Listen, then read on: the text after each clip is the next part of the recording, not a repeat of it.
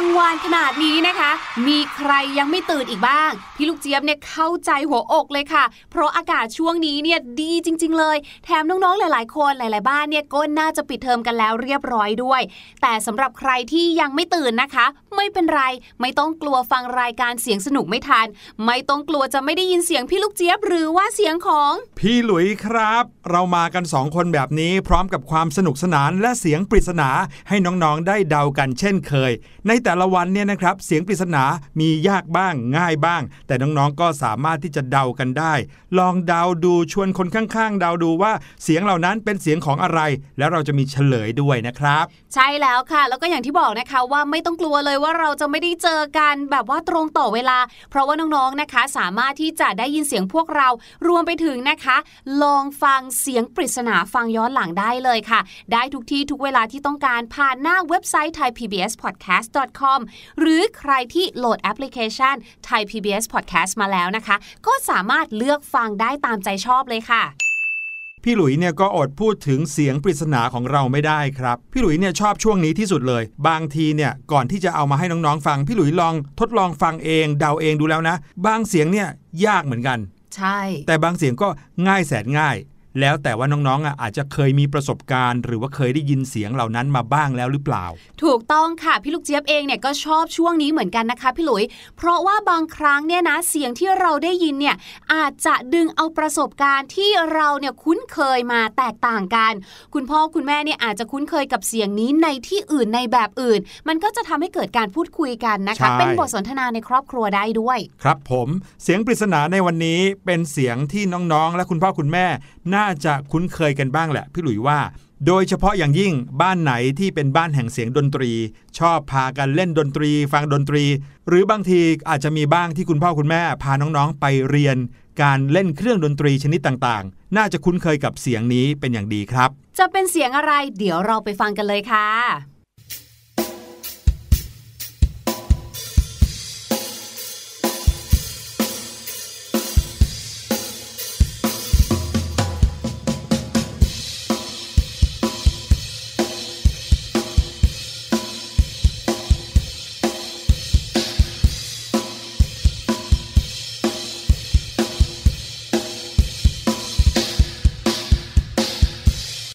พี่ลูกเจี๊ยบล่ะครับ ฟังไปเนี่ยรู้หรือเปล่าว่าที่ได้ยินเมื่อกี้เสียงของอะไร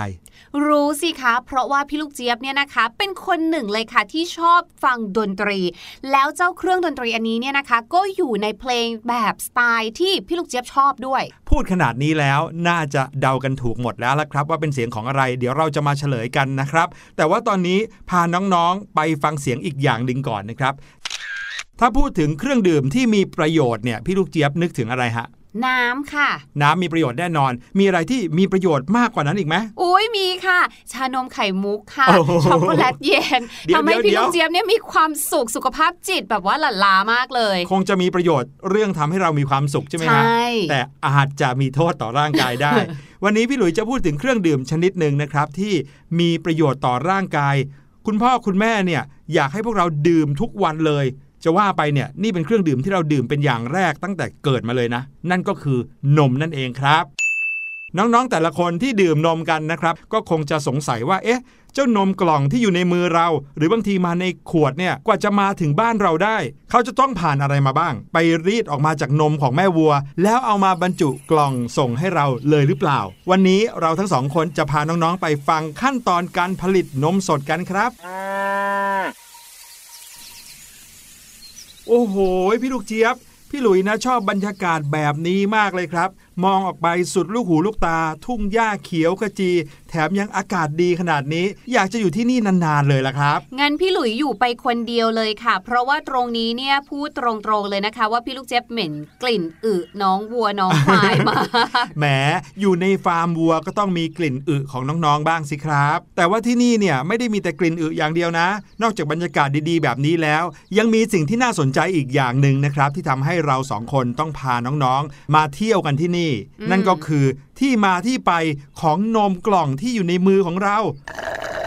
ว่ากว่านมจะมาถึงมือของเราได้ ไม่ว่าจะเป็นรูปแบบของกล่องของขวดเขาเริ่มต้นกันที่ไหนตรงไหน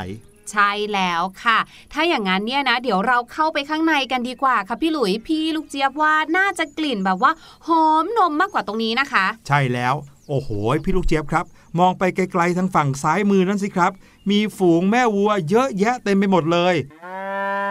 วัวนมเนี่ยนะครับ ถ้าเรามองปุ๊บก็จะรู้ว่าเป็นวัวนมได้ทันทีเลยนะ พี่หลุยรู้สึกว่าสีสันเขาอะจะไม่เหมือนกับวัวแบบที่เลี้ยงไว้ทำอย่างอื่น ไม่ว่าจะเลี้ยงไว้ใช้งานหรือเลี้ยงไว้กินเนื้อก็ตามแต่นะ วัวนมเนี่ยเขาก็จะมีสีแบบสีขาวดำเหมือนในโฆษณาอืมแต่ก็มีวัวนมบางพันธุ์เหมือนกันนะครับ ที่ไม่ได้เป็นสีขาวสลับดำเหมือนในภาพที่เราเห็นจนคุ้นชิน แต่สังเกตได้อย่างหนึ่งเลยก็คือ ที่ใต้ท้องของแม่วัวเหล่านี้โอ้โหจะเป็นเต้านมเหมือนเป็นถุงใส่นมขนาดใหญ่ แล้วก็มีเต้านมให้รีดนมวัวได้กันทุกตัวเลย เรามาดูกันดีกว่าค่ะว่า นมที่ได้มาเนี่ยนะคะเขาเนี่ยไปทำอะไรบ้าง ถึงได้ลงกล่องมาให้เราดื่มนะคะ รวมไปถึงค่ะเวลาที่เรามองข้างกล่องเนาะเราอาจจะเคยเห็นนะเขาเขียนว่า เป็นการผลิตผ่านกระบวนการแบบ pasteurize หรือว่า sterilize หรือแม้กระทั่งค่ะคำนี้ค่ะ UHT อืมมันคืออะไรกันมันคือเพลงของวงบอยแบนด์หรือเปล่าอะโอ้โหน้องๆเกิดไม่ทันพี่แน่ลูนกอนเจี๊ยบพี่ลูกเจี๊ยบครับ วง UHT เนี่ยนะน่าจะต้องคุยกับคุณพ่อคุณแม่ของน้องๆมากกว่า ใช่ เดี๋ยวเราฝากหน้าที่อันนี้นะคะ ไว้ให้คุณพ่อคุณแม่ในการอธิบาย แต่ว่าค่ะพี่หลุยขา เดี๋ยวเรามาดูกันดีกว่าค่ะ ว่าขั้นตอนแรกเนี่ยนะคะ เมื่อเราเนี่ยได้น้ำนมดิบกันมาแล้วเนี่ยบอกน้องๆก่อนนะคะว่าน้ำนมดิบที่เข้ามาในโรงงานเนี่ยนะคะ จะถูกเก็บตัวอย่างไปตรวจสอบคุณภาพก่อนนะ ไม่ใช่ว่าได้นมดิบมาปุ๊บเนี่ยนะก็ไปบรรจุขวดเลยไม่ได้อืมหรือจะเอาแก้วตักใส่ปากเราเลยนี่ไม่ได้เขานะต้องแบบว่าตรวจสอบก่อนค่ะว่าเอ้ยมีสิ่งสกปรกหรือเปล่า หรือว่ามีบรรดาจูลินทรีย์หรือเปล่า ไม่งั้นเนี่ยดื่มเข้าไปเนี่ยอาจจะทำให้ปวดท้องไม่สบายได้นะคะ ดังนั้นเนี่ยน้ำนมดิบที่ได้คุณภาพตามมาตรฐานที่กำหนดไว้เนี่ยนะคะ จะถูกเก็บเข้าไปในแท้งค่ะ แท้งอันนี้เนี่ยก็ไม่ใช่แท้งน้ำเหมือนที่บ้านน้องๆนะคะ เพราะแท้งอันนี้ค่ะ ข้างในเนี่ยเขาจะมีแผ่นเพลททำความเย็นเพื่อลดอุณหภูมิให้น้ำนมดิบเนี่ยนะคะ มีอุณหภูมิลดลงเหลืออยู่ที่ประมาณ 4-8 องศาเซลเซียสค่ะ ก่อนที่จะนำเข้าสู่ขั้นตอนการผลิตอย่างแท้จริงค่ะอื้อหือบอกได้เลยนะครับว่าขั้นตอนในการรับน้ำนมดิบเนี่ยมีความละเอียดมาก ๆ เลย เพราะว่านอกจากจะตรวจสอบความผิดปกติด้านสี ด้านกลิ่น ด้านรสของน้ำนมแล้วเนี่ยนะฮะเขายังมีการตรวจสอบทางด้านเคมีของน้ำนมด้วยอืมคือมีการวิเคราะห์ค่าความเป็นกรดด่าง วิเคราะห์สิ่งที่อยู่ในน้ำนมว่ามีสารอาหารแบบไหนอย่างไรนะครับ มีสารพิษตกค้างหรือเปล่า ซึ่งพวกนี้เนี่ยนะครับจะทำให้มีการแบ่งคุณภาพของน้ำนม ว่านมประเภทไหนที่มีคุณภาพดี คุณภาพด้อยลงมาก็จะถูกแยกคัดกรองกันตรงนี้เลย แล้วก็อย่างที่พี่ลูกเจี๊ยบบอกครับว่า เมื่อคัดเสร็จเรียบร้อยแล้วก็จะต้องเก็บในอุณหภูมิที่ไม่เกิน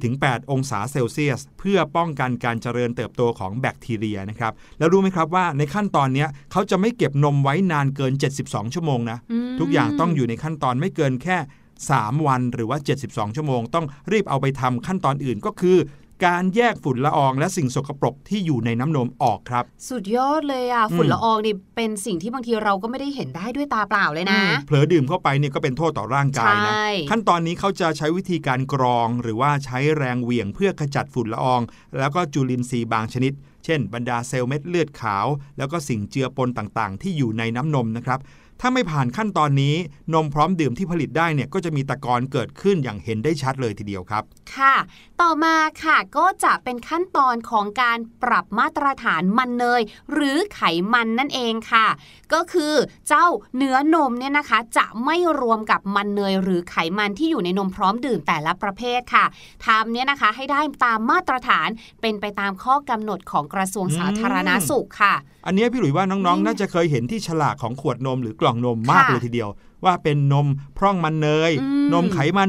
0% หรือว่านมเต็มมันเนยใช่เออเคยมีบางขวดนะเขียนว่านมเต็มมันเนยสำหรับบางคนคุณพ่อคุณแม่บางทีอยากจะดื่มกาแฟ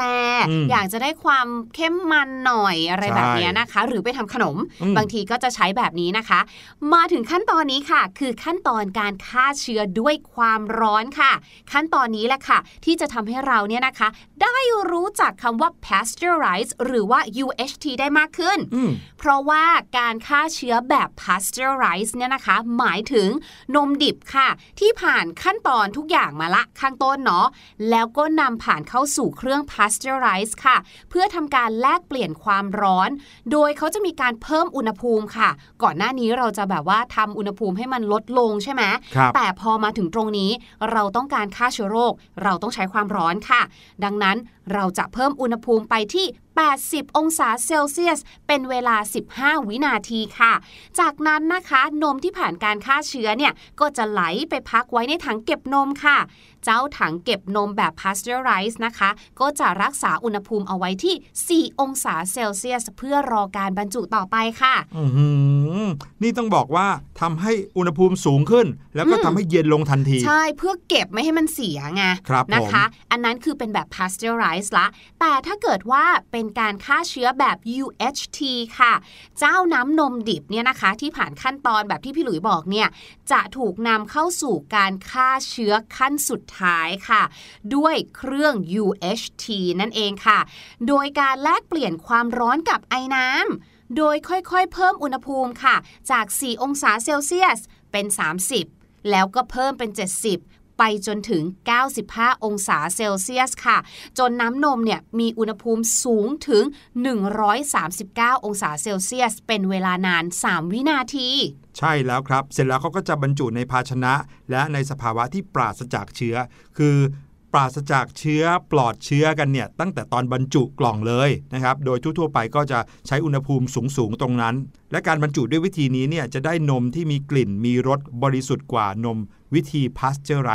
ด้วยซ้ำไปนะครับ เนื่องจากสามารถที่จะขจัด กลิ่นของอาหารสัตว์ กลิ่นฟางที่ติดมากับน้ำนมได้ดี อืมแล้วรู้หรือไม่คะว่าตอนที่เขาบรรจุเนี่ยสมมติคือเราก็จะเคยเห็นเนาะมันมีทั้งแบบนมกล่อง บางทีใส่ขวดแก้วครับแล้วบางทีก็จะเป็นเหมือนนมถุงใช่ไหมคะ ถ้าเกิดว่าเป็นการบรรจุนมลงไปในถุงเนี่ยนะคะ เขาก็จะมีการฆ่าเชื้อถุงพลาสติกก่อนด้วยนะคะอืมโดยการใช้รังสี UV ค่ะ เป็นการฆ่าเชื้อแล้วก็ซีลปิดถุงไปค่ะพอบรรจุปุ๊บเนี่ยเขาจะทำให้น้ำนม เย็นลงทันที กลับไปไว้ในที่เย็นเหมือนเดิมทำให้น้ำนมมีอุณหภูมิไม่เกิน 4-5 องศาเซลเซียสเหมือนเดิม เพราะว่าถ้าปล่อยให้น้ำนมมีอุณหภูมิสูงอยู่อย่างนั้น ก็จะเสียได้ง่ายนะครับแล้วก็ระบบที่เขาใช้ในการบรรจุเนี่ยเขาต้องใช้ภาชนะที่สามารถป้องกันการซึมผ่านอากาศ ได้ด้วย เพราะน้องๆ ลองนึกภาพดูนะครับว่า ถ้าเกิดว่าบรรจุลงไปในภาชนะอะไรก็ตามแล้วเนี่ยมีอากาศสามารถเข้าออกได้ไหลเวียนได้ง่าย ๆ อย่างเงี้ยแปลว่าจุลินทรีย์ที่มีขนาดเล็กมากๆ ที่สายตาเรามองไม่เห็นเนี่ยก็จะสามารถไหลผ่านเข้าไปได้เหมือนกัน แล้วก็จะไปทำให้น้ำนมนั้นเสียได้ง่ายครับ ทีนี้พอได้เป็นขวด เป็นกล่องแล้วก็บรรจุใส่พร้อมที่จะขนส่งแล้ว เขาก็จะขนส่งออกจากโรงงานไปยังหน่วยกระจายสินค้าครับ ไม่ว่าจะเป็นหน่วยที่อยู่ในภาค กระจายไปสู่หน่วยในจังหวัด แล้วก็ไปตามร้านค้าต่างๆ ก่อนที่คุณพ่อคุณแม่จะไปซื้อเอานมเหล่านั้นมาไว้ที่บ้านของเรา เท่านั้นเองนะครับ น้ำนมก็จะมาอยู่ในมือของเราพร้อมดื่ม ให้พวกเรานั้นร่างกายแข็งแรงกันแล้ว ถ้าดูตามขั้นตอนเหล่านี้จริง ๆ นะครับ เอาแบบใหม่สดเลยนะ น้ำนมที่ออกมาจากแม่วัวเนี่ยมาถึงบ้านของเรา พร้อมให้น้องๆดื่มเนี่ยจะใช้เวลาไม่เกิน 7 วันเท่านั้นเอง ดังนั้นการดูวันผลิตและวันหมดอายุ ของนมที่เราดื่มในแต่ละกล่องแต่ละขวดเนี่ยก็เป็นเรื่องสำคัญมากเหมือนกันนะครับน้องๆ ใช่แล้วค่ะ เมื่อกี้นี้เนาะที่เราคุยกันเนี่ยก็จะมีนม pasteurize กับ UHT ใช่ไหมคะ พี่ลูกเจี๊ยบอะลืมพูดถึงอีกหนึ่งอย่างค่ะ ที่เราเองก็ได้ยินอยู่บ่อยๆ เหมือนกัน ก็คือนม sterilize อืมใช่ไหมนม sterilize เนยนะคะก็คือการที่นมสด100%เนี่ยเขาผ่านกรรมวิธีฆ่าเชื้อ ด้วยความร้อนที่อุณหภูมิเอออยู่ที่ประมาณ 118 องศาเซลเซียสค่ะ โดยใช้เวลานานกว่าอันอื่นเลยนะ เพราะว่าอันเนี้ยใช้เวลาอยู่ที่ 12 นาทีเลยค่ะความร้อนสูงของระบบ sterilize เนี่ยนะคะ แน่นอนก็จะสามารถทำลายเชื้อจุลินทรีย์ที่ทำให้เกิดโรค หรือว่าจุลินทรีย์ที่ทำให้นมเนี่ยเสียได้ง่ายค่ะ นมแบบนี้นะคะ หรือว่านมที่ผ่านกระบวนการขั้นตอน sterilize เนี่ยก็เลยสามารถเก็บได้นานกว่า 1 ปี โดยไม่ต้องแช่เย็นเลยค่ะอื้อหือคุณภาพของน้ำนมเนี่ยก็ จะเปลี่ยนแปลงไม่ค่อยมากเท่าไหร่ค่ะ แต่ว่าปริมาณวิตามินต่างๆ เช่น วิตามิน B อะไรอย่างเงี้ยอาจจะลดลง ใช่แล้ว เพราะว่าใช้อุณหภูมิสูงเป็นเวลานานที่สุดใช่เราจะได้นมที่สะอาดที่สุด แต่ก็จะทำให้รสกลิ่นหรือว่าสีเปลี่ยนแปลงไปบ้าง อืม ถ้าเกิดว่าเป็นแบบ UHT อันเนี้ยเขาจะสามารถเก็บได้ประมาณ 6-9 เดือนโดยไม่ต้องแช่ตู้เย็นค่ะ โอ้โห ฟังที่มาที่ไปของนมที่มาอยู่ในมือของพวกเรา ให้พวกเราพร้อมดื่มกันเนี่ยนะครับ ครั้งหน้าเวลาที่น้องๆไปเห็นขวดนม กล่องนม หรือว่าแพ็คของนมตามสถานที่ที่น้องๆไปซื้อเนี่ยนะครับ ก็จะเห็นภาพแล้วก็สามารถเข้าใจได้ว่าที่เขียนอยู่บนกล่องนมนั้นนะคืออะไรนะครับ เวลาผ่านไปไวเหลือเกินค่ะ ตอนนี้นะคะทั้งพี่หลุยและพี่ลูกเจี๊ยบเนี่ยก็ได้นมคนละกล่องมาอยู่ในมือแล้วแหละครับเดี๋ยวขอเราทั้งสองคนนะคะ ไปพักกันสักครู่ค่ะ ช่วงหน้าหลังจากเพลงนี้เพลงที่ชื่อว่า นาฬิกา เดี๋ยวเรามาฟังสับสำนวนที่น่าสนใจกันค่ะ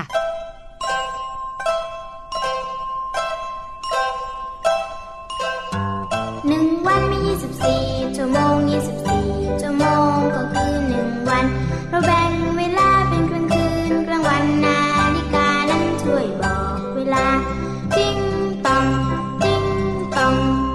สงสัยจะเสียงกระป๋องหรือเปล่า ฉันเปล่า ฉันเปล่า ฉันนั้นคือนาฬิกา ฉันตัวกลมกลมส่งเสียงบอกเวลา ถึงหกนาฬิกาฉันก็ตี ติ้งตอง ติ้งตอง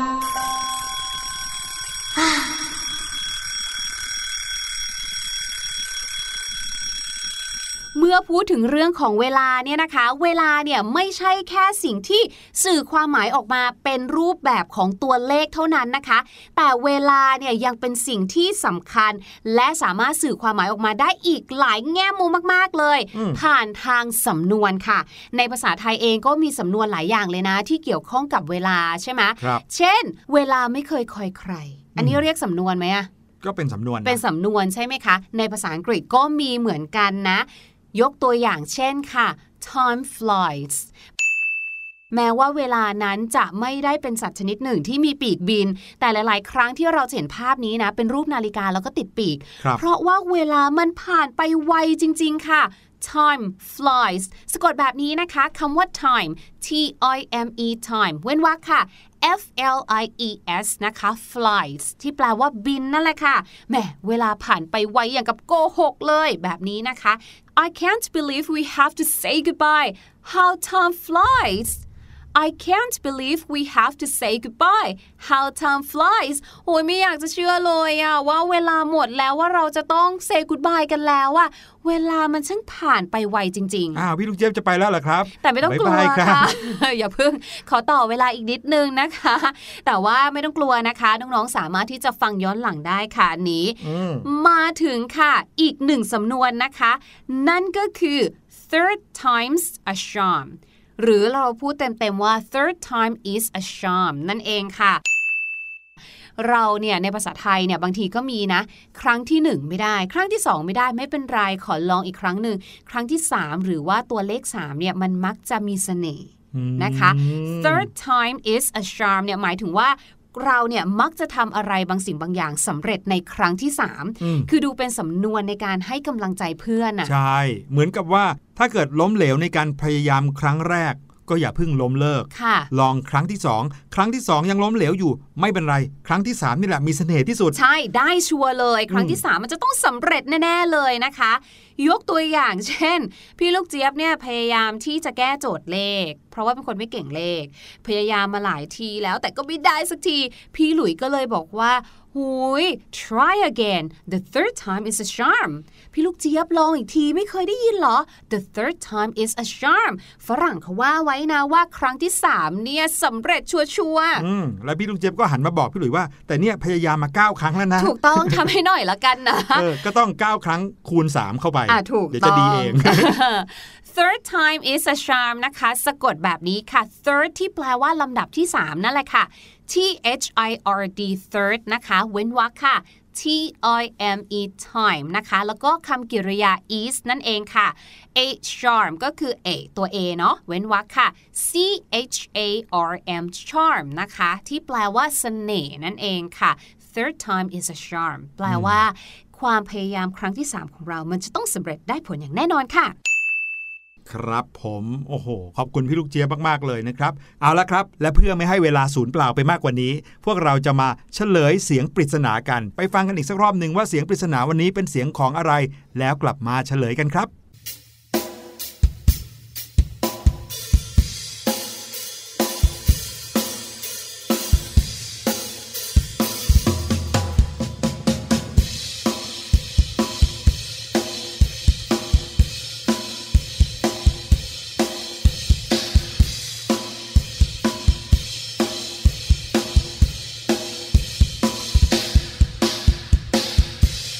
เป็นยังไงครับ ฟังกันอีกสักรอบหนึ่งแล้ว เสียงปริศนาในวันนี้ง่ายสุดๆไปเลยใช่ไหมเสียงปริศนาในวันนี้ก็คือ เสียงของกลองชุดนั่นเองครับ หรือว่าในภาษาอังกฤษใช้คำว่า drum set นะครับ